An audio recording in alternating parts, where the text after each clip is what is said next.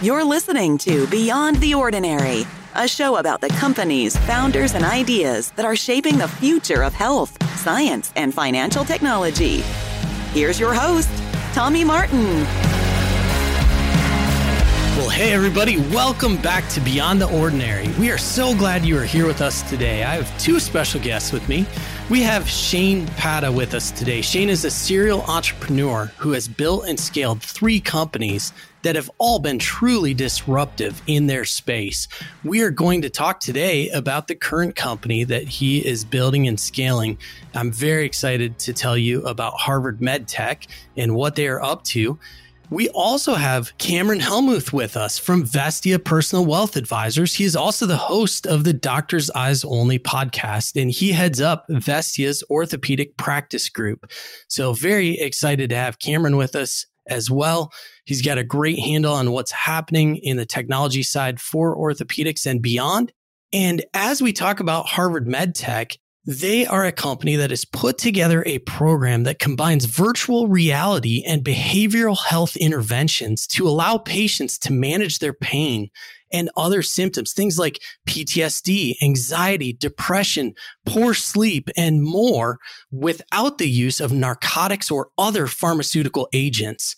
In other words, this is a way to help patients get on the other side of a lot of things that are troubling them without the use of opioids and other narcotics.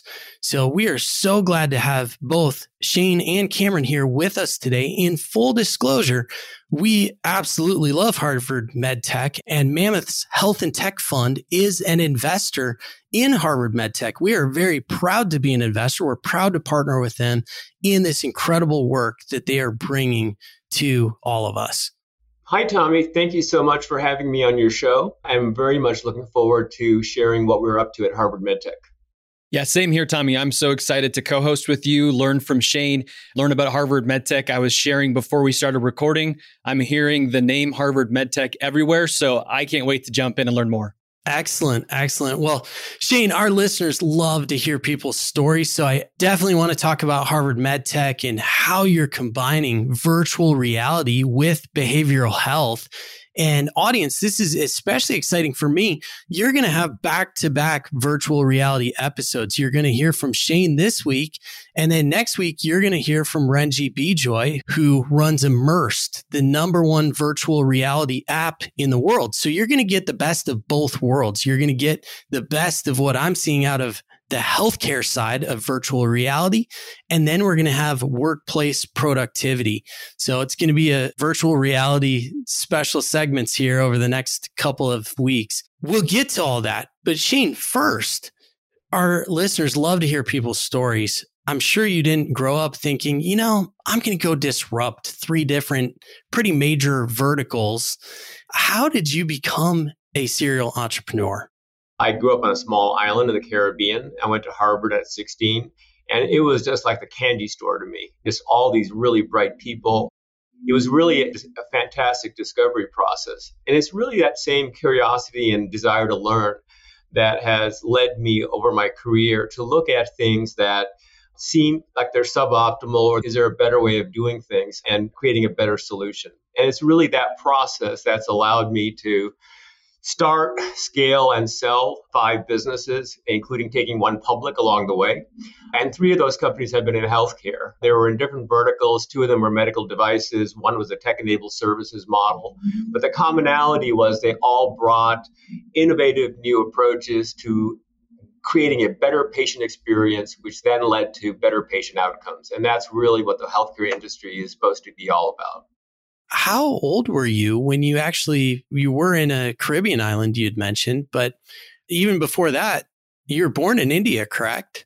That's correct. I was born in India and lived there until I was about 3 years old when my father was lucky enough to get a scholarship to go to Cornell. So from there, we moved to upstate New York, Ithaca. Spent 4 years there. Then we moved back to India for 2 years. And then my father decided to move back to the States. And we lived in Florida for about 3 months and then moved to the U.S. Virgin Islands, St. Croix. So growing up for a lot of the time in St. Croix, I mean, that's such beautiful scenery. Do you get to go back and visit often? I really cherish having grown up there as a kid. All the best stuff, the coolest stuff was free. Running around, swimming in the ocean, and it was just a great environment. And I do miss it, but it's not that easy to get to. So these days, I get there maybe once every couple of years. Life just gets really busy, especially when you're building companies. Absolutely. Absolutely. And Shane, at age 16, you actually got accepted to Harvard. So tell us about that. There's really no magic to it, Tommy. I just was fairly bored when I was in high school. I skipped a couple of grades, and then I actually took a bunch of night courses. And so I just had an opportunity to graduate at an early age, and I grabbed it because I wanted to go off to the next adventure, and Harvard seemed like a great opportunity for someone like me who's just naturally curious. Now, that's amazing. So obviously you had a pretty amazing experience, but what was the, I guess when you made that first jump, what was the vision? What was the goal? Did you know, I want to be this when I grow up, I want to study this at Harvard, or were you just open-minded as you entered in the college gates? Well, it's interesting because, being of an Indian ethnic background, there's sort of an unwritten rule that all Indian children shall become doctors, or at least try to become doctors. So I was indoctrinated with that philosophy. But, for me personally, I was just curious. I took courses in everything from art history to applied math. And actually, my passion ended up ironically being neurobiology. I was a biology major. The focus was in neuro. And it just is something that really resonated with me. But it wasn't a pre-thought out plan. The plan was just to take advantage of the opportunity, learn everything that I could, and be around a bunch of really smart people and ask them a lot of questions. And hopefully in that process, get some enlightenment. And what was it like stepping on campus as a 16-year-old? I mean, you might be in some classes with a 22-year-old. What was that like? It was interesting because, there is naturally a level of intimidation when you go to Harvard, especially at that age. Yes, I was younger than everyone else. Once you get there and you get over the first month's jitters and you really get into it, then all of a sudden it really doesn't matter. There's obviously kids who came from really high-end boarding schools like Exeter or Andover, where they had the opportunity to have a lot more resources than I did. But all of that, within a month or two, everyone's on the same level playing field. And it was really a wonderful environment where I think everyone respected each other because they recognized that everyone had had a journey to get there. And actually, ironically, one of the greatest values of Harvard was learning from my fellow classmates. There were some people who were just incredibly brilliant in various ways and areas. The guy who was next door to me ended up being one of the world's leading experts on lepidoptery, butterflies. I remember walking into his room first day when we were all unpacking and just looking at his wall. This kid had 1,000 butterflies, and he could tell you all these interesting arcane details about each one. So the point is that people had a lot of passion, and these are people who had had a chance to really dive deep. So what was it that ultimately then prompted you to go out and start that first company? I was actually on my way out to San Francisco from Boston to go work as a software engineer. And I ended up stopping that journey in Minneapolis. We started our first company that summer. I ended up never completing the journey to San Francisco because we just had a great idea. It was actually a consumer products play. We built it up, but we got very lucky. We built it up to about $20 million in revenue in a couple of years. And then I sold out. And I just had the entrepreneurial bug. And since then, I've never worked for anyone. I'm sort of my own worst critic. But I love having the independence as well as the responsibility that comes along with being an entrepreneur. And what kind of consumer product was it? It was a painter's hat, which at the time was a big deal. It was sort of the replacement to the traditional baseball cap. So it created quite a buzz. We were very clever. I mean, none of us had any money. When I graduated, I had about $500 in my pocket. And by the time I was in Minneapolis, I had $100. So everything was done off of creativity, asymmetric marketing, using asymmetric financing strategies, basically trade debt to finance the company. And as an entrepreneur, you can work very hard. You can have a great idea, but we got some lucky bounces. That's also part of the landscape. And we persevered through the hard times until we got those lucky breaks and the company just really took off. And to me, it really was my first exposure to consumer marketing. And that is a theme that orientation towards the consumer, even in healthcare, we don't think that way, has shaped a lot of my vision and what I've tried to create in all these companies. It's always been, how do we maximize the patient experience? Because if you have a better patient experience, the consumer, in this case, the patient, will get better faster. And that's ultimately what healthcare is supposed to be about, right? How do we help sick people get better as quickly as we can? Absolutely. So Shane, moving from the consumer product side, clearly by then you'd had this entrepreneurial itch, it had worked out, I've gone through it. Then you're at this position where you're saying, what's next? How did you deal with that kind of void moving from company number one to figuring out what company number two was going to look like? In terms of, in a lot of this stuff, Tommy, it's not usually a preordained plan. Part of it is grabbing opportunities when you see something can be improved in whatever way it is. I mean, that's sort of the classic toolkit of every entrepreneur. Can I do this in a way that's going to add more value to whoever is willing to pay for it? And so in that journey, there's a couple of examples. One was a medical device company, KitPacking, the first company to do that when the reimbursement methodology changed. A local area network software company. This is back in the days when you had single user machines. But I think, one of the companies that I'm the most proud of, I had gotten into a really bad motorcycle accident. And, I was in a coma and I almost died. And I was in a hospital for about 3 months. I was on about 7 simultaneous infusions a day. I was really broken. And they said, Shane, hey, look, you've recovered, but you either need to stay in the hospital for another month or two, or you can go to an infusion clinic every day because what you need requires institutional grade equipment. And we need to monitor you. And to me, the idea of staying in the hospital for another month had zero appeal. I mean, hospitals are wonderful places to heal, but it's not a place you want to spend a lot of time in unless you have to as a patient. And so I took the alternative of going to an infusion clinic, but it wasn't a great experience. It's a sterile environment. You have to go there every day, spend 3 or 4 hours. And so the idea was, wouldn't it be a much better patient experience if they could receive everything that I was receiving in their own home? How do I solve the problem? And so I helped develop the first truly ambulatory infusion device. It could do everything that a hospital pump could do, except it could do it in the patient's home. It was about 20% of the size of a hospital device. And this was before the internet. We solved the remote patient monitoring problem by doing voice over data protocols over copper wires when people had landlines. So if you were one of our patients, Tommy, and you were receiving your infusions, we could monitor you, see were you being compliant. We could remotely adjust your settings so that the therapy you're receiving was appropriate for your stage of recovery. And we could do all this, reprogram your pump while we're talking to you on the phone. So it really helped create the paradigm that allowed the home infusion therapy to flourish and become the industry that it has today. And the premise was simple, that if we can move the point of care out of an institutional setting into a patient's home, it's a much better environment to heal in. You are surrounded by people who care. It's a warm environment. It's relatively infection-free compared to a hospital setting. And obviously, the cost setting is a lot lower. So from a healthcare perspective, you're saving the system money. So really, everyone wins. The letters that we would get unsolicited from patients saying, thank you so much. You've helped give me my life back, or, you've made such an impact.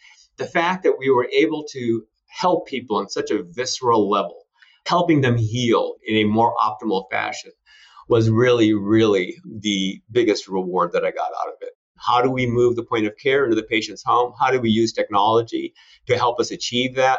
And how do we do it in as holistic or healthy a fashion as we can? Well, Shane, that's a perfect segue into telling us about Harvard MedTech and everything you're doing there to help use virtual reality and behavioral health interventions to allow patients to better manage their pain, all these other things that come about as a result of that without the use of narcotics or opioids or other pharmaceutical agents. So it's really exciting what you're up to, but tell us how that came to be. I had sold my last company and I thought I was going to retire. It's the second time I've tried to retire. It doesn't suit me. And within 6 months, I was climbing the walls thinking about, okay, what's the next problem that we can help try to solve? We're all very aware of the fact that there's an opioid epidemic in our country. And as many people, or almost as many people, have died as a result of the pandemic, both horrible things. But the opioid epidemic, ironically, has never gone away. I mean, the number of deaths continue. And so it was started off on a quest to figure out, can we create a solution for the opioid epidemic, or at least help mitigate it in some manner? That then led to the next question, the obvious question, why do people take opioids? And the answer was, They take opioids to help manage their pain. I then started to ask the next questions in terms of, well, how do opioids actually do that? And, the answer was sort of disappointing. They don't. It's a pleasure center drug. It's the same as alcohol, not passing judgment, but it doesn't really fix anything.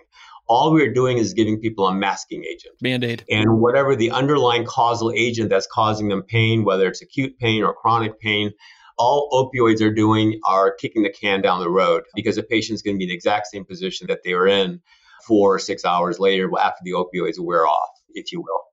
So I can tell both of you already understand this more than I do. Are you saying, Shane, that what the opioids do is they're just releasing the feel-good hormones in the brain that then kind of override the pain center? Is that what happens?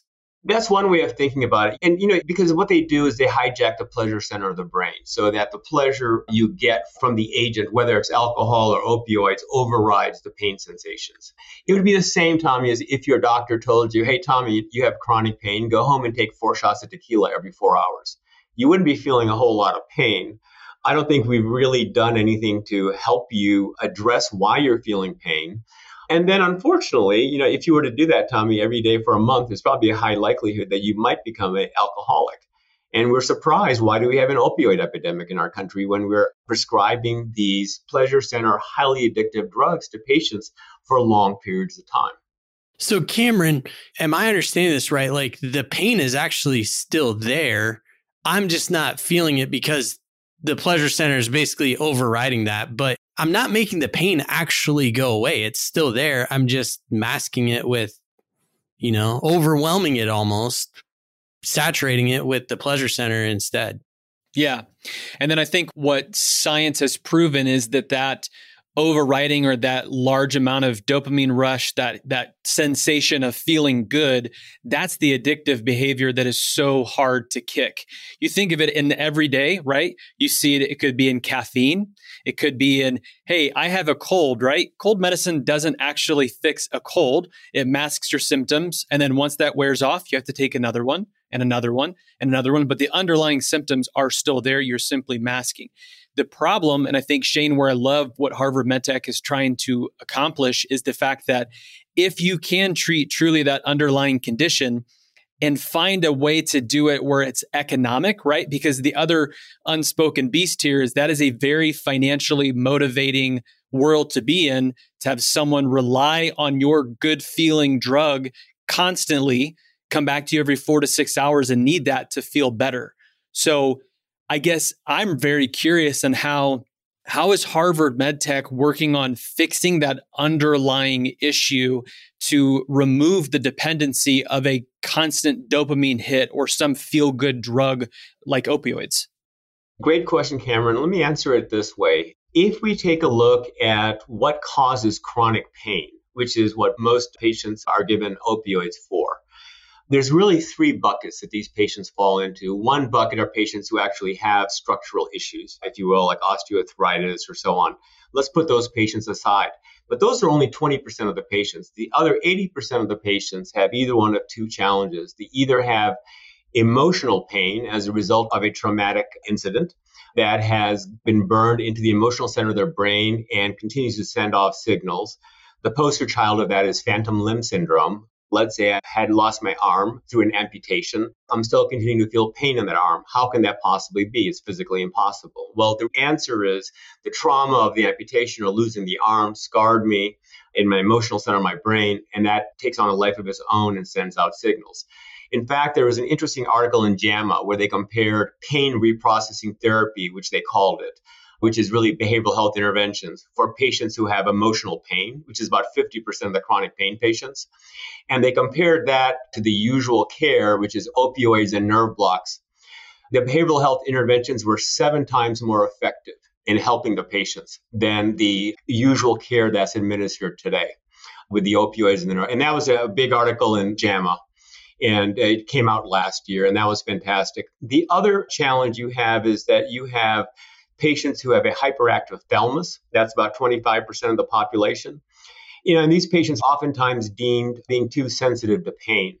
Really what's going on is they have an overactive thalamus that's constantly checking for pain signals. Think of it as a measurement problem. And that's where virtual reality part of our program really comes in. We use virtual reality as a tool to help patients learn how to master or optimize the way their thalamus is functioning. If there's any physicians in the audience, they'll immediately get this. We rely on the distraction principle, which every physician is familiar with, that by providing alternative stimuli, the patient gets so focused on that, in this case, the headset, that secondary signals are deprioritized. Secondary signals are hunger, need to go to the bathroom, and pain. So when that patient has that VR headset with the right type of programming, they don't feel their pain because their brain has automatically deprioritized that. And the level of pain relief it provides is about 50% analgesic benefit, which is the exact same benefit you would get from taking an opioid. So let's say, Tommy, you're a patient who, on a scale of 1 to 10, had a pain level of an 8. If you took an opioid, about 45 minutes later, you would tell me your pain level is down to a 4. If, on the other hand, we put one of our VR headsets on you, within 4 or 5 minutes, you would tell me your pain level is also down to a 4. So it's much faster acting, it's just as powerful, and you don't have the addiction qualities. The obvious problem is what happens when they take off the headset. They still continue to get about an hour's legacy pain relief, hour to hour and a half, depending on the patient, because it takes a while for that brain to go from its distracted, hyper-focused state back to its normal state. But if you repeatedly expose the patient to this therapy over 90 days, another concept in neurobiology called neuroplasticity kicks in. The brain has an ability to rewire itself. If you achieve this distraction repeatedly every single day, after 90 days, your brain's going to say, hey, Tommy wants this to happen. And I'm going to hardwire this, go find fresh brain cells, build a new neural network. So Tommy has the ability at will to summon this response. So think of it this way, that we're making patients more pain resilient, where they can manage and they don't feel any impairment because of whatever pain signals they're receiving. So between the VR and the behavioral health interventions, it is highly effective for about 80% of the patients who have chronic pain. Shane, what I want to do for a moment, just to kind of walk us through, let's take a case study, a hypothetical case study of a soldier who returns home and has PTSD. How could this technology possibly benefit that soldier? Great question. PTSD is kind of a broad term that captures a combination of anxiety, depression. They have poor sleep architecture, sort of all of the challenging behavioral health conditions lumped into one place for that patient. We've treated a lot of special forces soldiers, first responders. You can look at them on our website. We have great testimonials from that audience that really the behavioral health interventions are really critical for helping them process the traumatic experience that is causing their PTSD. Oftentimes, these soldiers may also have wartime injuries where they're having some level of pain, and that's where the VR part of our program really helps them manage that pain as well. So it really provides an end-to-end solution for those patients. So that soldier could walk into a VA hospital or VA system, talk with their doctor, say that they have ongoing pain issues, and that doctor could prescribe your treatment protocol? Is that how it works? Yes, that's exactly right. We right now, in addition to our efforts in the commercial markets, we also have a contract with the VA. Any physician anywhere in the country can prescribe our product. And it's exactly that use case. In the case of the VA, because of their long lead time for patient appointments, we're the perfect solution where we can augment their internal resources so that these patients don't have to wait 3 months or 6 months for their first visit. We want to take the opportunity to say that that's a reactive use of our product where something has already happened. There's also another use of our product, a proactive use. And this is really where orthopedic surgeons love our program. An orthopedic surgeon or a neurosurgeon, they're great at what they do in surgery, whether it's replacing a joint, fixing a broken bone. And I'm being simplistic in this example. They do a lot of stuff, but they're very focused on that part of it. But their patients generally have two other issues. Most of their patients have some pain when they go to see them because they had an accident that the surgeon is trying to fix, as well as the trauma of that incident has created emotional challenges. Those patients are often anxious or depressed. So if you're an orthopedic surgeon, you have a patient, they have pain and they have behavioral health issues, neither of which you have the background or specialization or, frankly, desire to want to tackle. And our program is fantastic for providing better surgical outcomes because orthopedic surgeons know that if the patient already has opioids or narcotics in their bloodstream, they're going to have poorer outcomes. And we give a way for the patient to manage their pain preoperatively without introducing opioids or narcotics into the bloodstream. Also, it has been well documented that if the patient is more emotionally stable, i.e. more resilient, after the surgery, they're going to bounce back faster and recover faster. So from an orthopedic surgeon's perspective, we're the perfect complementary product. We solve the two issues that they don't want to address, but they know that if they are successfully addressed, like with our program, the surgeon will have much better outcomes and a happier patient. And that's ultimately all orthopedic surgeons want to have happy patients. That's why they're doing what they're doing. And we help them achieve that. Yeah, no, that's exactly right. I have yet to meet an orthopedic surgeon that looks forward to revision surgeries, fixing what they've already fixed once before. But I think that's a great point. You know, pain management is a necessary evil for almost all orthopedics today, but it's very high risk. It's very high liability. Frankly, they don't want to hire that in-house. They want to offload it. But that challenge then is the likelihood of them coming back for a residual issue that frankly they can't fix, right? That is because they have not fixed it preoperatively. The other thing that immediately came into my mind is that the other reality with orthopedic surgeons and all physicians is that everyone is getting pinched for insurance reimbursements and how they get paid, right? So things like physical rehabilitation and other ancillary services inside of their practice that does not rely strictly on their clinical expertise, they're in high demand.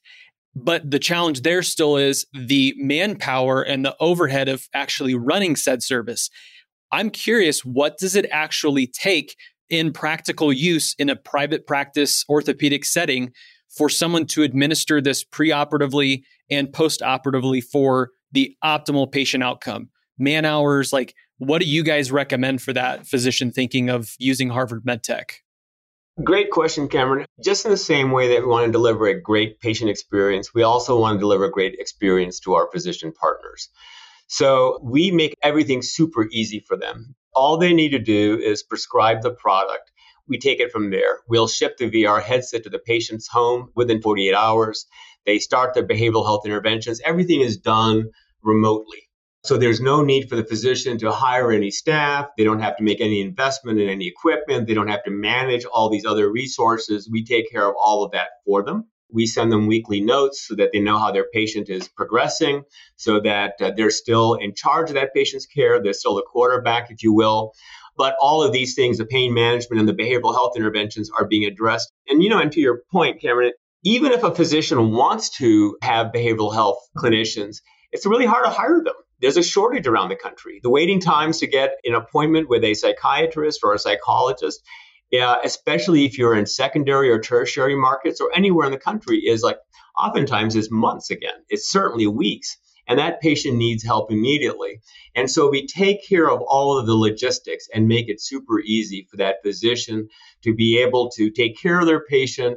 We do all the heavy lifting, and yet we also keep the physician informed and at the center of what's happening with that patient. And in optimal use is the ideal patient outcome using both preoperatively and something postoperatively after the actual surgery takes place?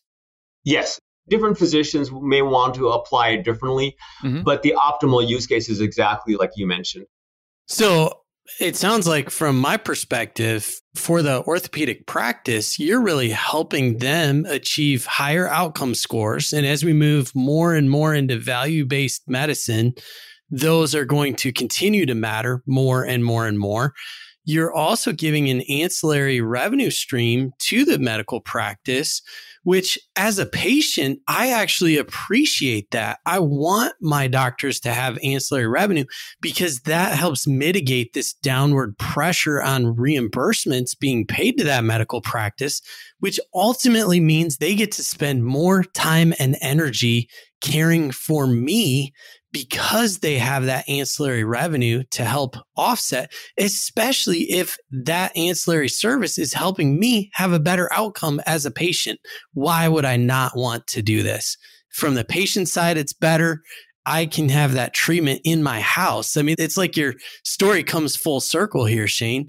You're going from the original company, and now I can do the treatment in my house through the combination of virtual reality and behavioral intervention. And I have a better outcome with my surgery. And my physician has more resource and time to be able to dedicate to me as a patient. That's a win for everyone. It is, Tommy. And thank you for articulating in that way. We want to be great partners. And some of our partners look at the world in a certain way. So, we have great sponsorship and adoption by thought leaders in the orthopedic space. Alex Vaccaro at Rothman, Nick Theodore at Johns Hopkins, Matt McGirt at CNSA. We're doing stuff at Duke, at Vanderbilt, all sorts of great stuff. And they're looking at it just purely from the outcomes and the science perspective of it. But we also serve and partner with a lot of independent orthopedic practices that may be 2-person to 20-person practices. And they look at the world slightly differently. They want to have great outcomes, but there's also financial pressures in those settings. And it's getting harder and harder. And one of the real misalignments in healthcare is that a lot of times physicians are only compensated for when they're doing a procedure or seeing a patient. Yet in reality, they are looking out for the interest of that patient also in between office visits. So through remote patient monitoring fees that the insurance companies pay them, to your point, it's a great ancillary revenue opportunity.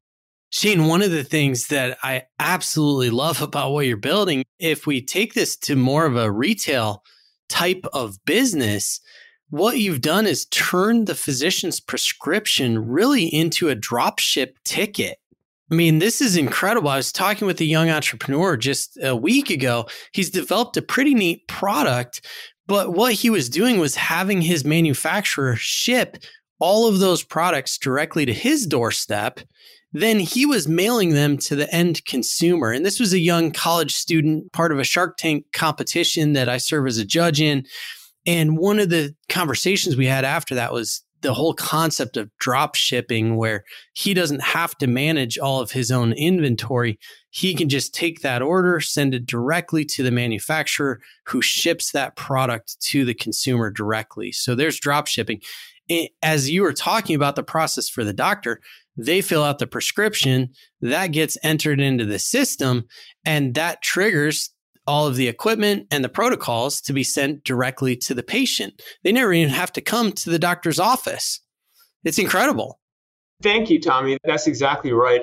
My philosophy is when one is trying to create entrepreneurial constructs, you need to create an environment that adds the most value and creates the least amount of friction for whoever you're trying to partner with. If we're going to provide a solution, how can we create a solution that is not only clinically and financially optimal, but also from a process perspective, optimal for that orthopedic surgeon to utilize our services? We want to be the easy button where we do all the stuff that they don't want to do, and we're adding revenue and we're giving them better outcomes. And so the patient wins and the physician's winning. I love it. And that's actually a good segue into my favorite part of the show, Shane, where I get to ask you two questions. The first question is the question everybody wants to know. And really, it's the question I want to know. And then the last question is really, how do people move forward if they're excited about what they've heard today? But my question for you today is, I understand this conceptually from the standpoint of the patient, better outcomes, less pain, less opioid dependency, very simple. I get it. From the doctor's standpoint, I sure get it. A way to stay more involved with the patient's quality of outcome, not having to outsource that to a different specialist who may have a 2-month wait list. They're able to actually take control of a better outcome for the patient and pick up some ancillary revenue along the way, which hopefully allows them to spend more time and energy with each patient. So I get it from the doctor's standpoint, really simple. How does this impact the insurance payers? Great question, Tommy, because they're an important part of the landscape. Oftentimes when entrepreneurs who are not familiar with healthcare try to come into the market, they don't realize that 95% of our healthcare system runs off of insurance reimbursement. So if you don't have a solution that works for the insurance companies, you're never going to get true traction, if you will. And is Medicare part of that 95% that you're talking about? Yes, Tommy, Medicare is a part of that. There's 5 major verticals in healthcare: workers' compensation, the VA DOD system, commercial, Medicare, and Medicaid. And all of those systems, there is a payer. In some cases, it's the government, but in other cases, it's an insurance company or a self-insured employer. Okay, so when you say commercial, this could be like, we have UnitedHealthcare for our family that we get through our business. And so if we were to go see an orthopedic surgeon, they would prescribe this, and then UnitedHealthcare would be a part of the equation in that example. Am I understanding that accurately? That's correct. In that case, UnitedHealthcare would be paying for the program.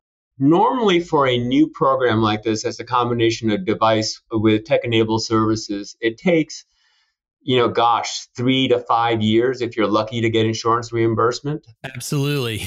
Yeah, we got insurance reimbursement the first month we were in the market. And that tells you something about the value that insurance companies see in the product, as well as the fact that we were successfully, fortunately, able to articulate the value proposition to insurance companies. For them, it's really all about financial outcomes.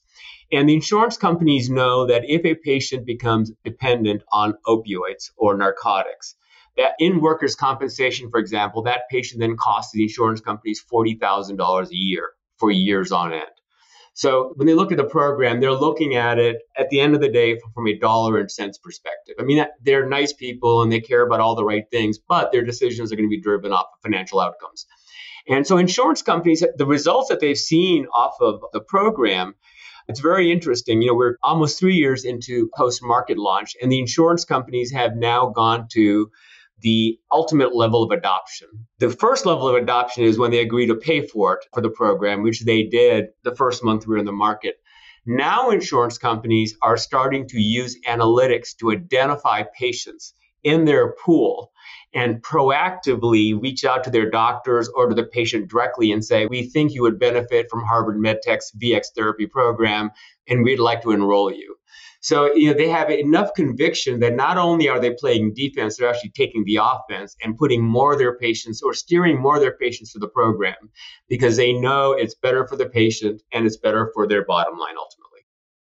And listeners, you're hearing this is one of the main reasons we decided at Mammoth to invest in Harvard MedTech. We were so impressed that not only was Shane's product in demand, but it was in such high demand that companies were figuring out proactive approaches to get more patients to use it because they know it's that effective and going to help everyone in the system save money. That's part of what this whole movement towards value-based medicine is trying to drive, is to take less cost going into the full system. Well, how do we do that? We've got to eliminate the major waste. Well, what's the biggest waste of all? Opioid dependency. Absolutely. The biggest waste in the entire system, completely non-value add, past the point of reducing or band-aiding the pain while it's needed to be band-aid. There's zero added value to that opioid. So if we can get rid of that in the system, that's a major, major saver for the entire system. So Shane, really proud of everything you're up to and the work Harvard MedTech is doing. As I've said, we're very honored to be part of that journey and partnered with you from Mammoth's standpoint. And for Vestia and Cameron, I know this is exciting. I can see it all over your face. This is very exciting from your standpoint as a specialist working day in and day out alongside of orthopedic surgeons. I know you are excited about it. So Shane, this has been amazing learning more about you, your amazing journey to Harvard MedTech, everything along the way. I can tell you from being an advocate and working alongside a lot of orthopedic surgeons, what you guys are offering is very unique. It is very hard to find a technology that can complement their ability to be a good surgeon, improve patient outcomes, take very little, if at any, input from them physically as a physician and their time and their energy, and can add financial revenue to their bottom line. That is a very rare recipe that you guys have going for you. And I really look forward to seeing more of you. I will tell you, I have a million more questions I'm going to ask you offline. This is just scratching the surface, I can tell. But it is technology like you guys are building that is disruptive to not only orthopedics, but all of medicine. I can just see a million use cases for this. And I really look forward to seeing you guys around more. And I actually am very excited to share your story with surgeons that I work with personally. Thank you, Cameron. Well, I'm just glad I could get the two of you connected today, and I'm excited for you to take it offline and see where this leads for both of you. Shane, as we move into our final question of the day, I'm sure somebody out there listening, whether they are a patient and they're dealing with pain issues right now, or maybe they're about to have surgery, or maybe this is a physician or an insurance company that's listening, and we have listeners from all of those segments. If they are listening in today and they say, we want to do something about this, we want to make contact with Harvard MedTech, what is the best way for them to reach out to you? Thank you for asking that, Tommy. It's a great question. I would respectfully ask folks to go to our website, harvardmedtech.com. It describes our program and the benefits, but also on the website, you will find a form to give us your contact information, and we'll have one of our teammates reach back out to you very quickly. So listeners, we will put that address for the website in our show notes. Whether you get your podcast on Apple, Spotify, or anywhere else, it's harvardmedtech.com. And then if you go click on contact, that will take you to that form that Shane's talking about. What I would say, if you are a patient that is looking for this, go to your doctor, go ask your doctor, send them the website, say you're interested. Get your doctor involved because they need to be the one that drives this program forward for you. If you are a provider or you're an insurance company, whether that's a mainstream kind of commercial carrier, or if you're a workers' compensation insurance company and you want to reach out to Harvard MedTech, you can get there that same way. Go to their website, go to that contact us, and it'll take you right into an opportunity to get directly in touch with the team at Harvard MedTech. Shane, as Cameron said, this has been absolutely tremendous. We're so glad you took the time out of your busy schedule to spend some time with us and our listeners. Listeners, you make this show great. We're so thankful for all of you.